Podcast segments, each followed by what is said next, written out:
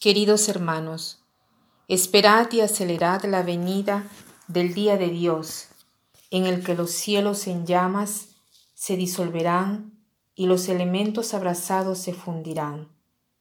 Pero esperamos, según nos lo tiene prometido, nuevos cielos y nueva tierra en los que habite la justicia.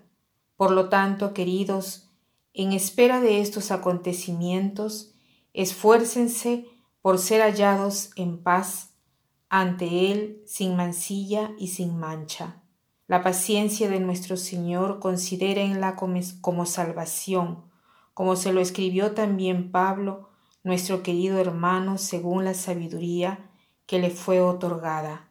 Ustedes, pues, queridos, estando ya advertidos, vivan alerta, no sea que arrastrados por el error de esos disolutos, se vean derribados de su firme postura.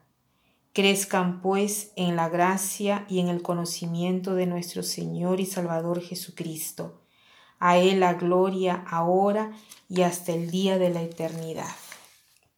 Hoy queremos comentar la segunda carta del eh, San Pedro.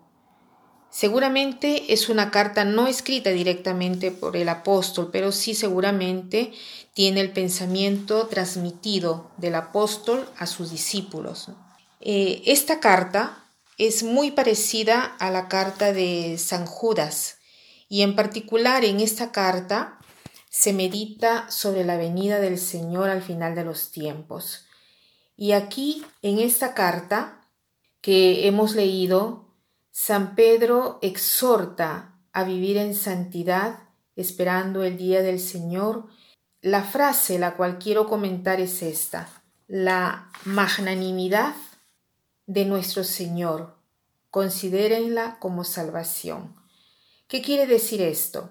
El Señor viene, vendrá, pero el hecho que no venga hoy, sino que debemos esperar, nos lleva a perder el tiempo, no apreciamos el tiempo que tenemos, el tiempo que nos queda desde este momento hasta el día que regresará.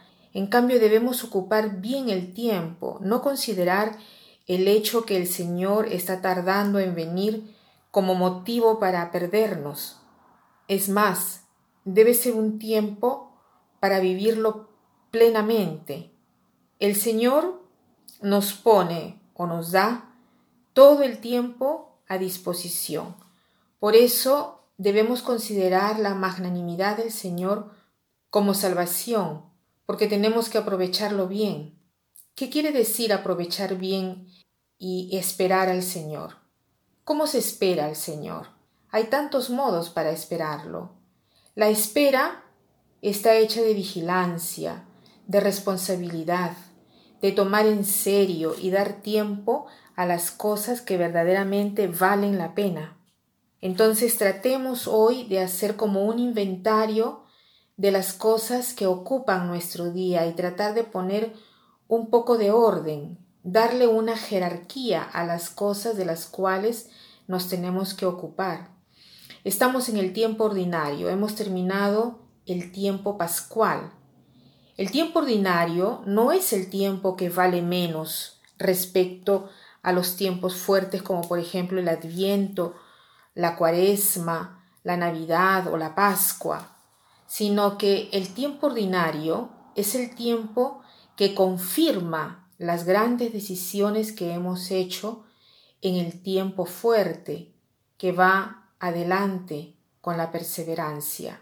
Entonces, vivir bien el tiempo de espera es tratar de estar eh, de tener esta responsabilidad, este amor, esta dedicación por las decisiones de cada día, empeñarse.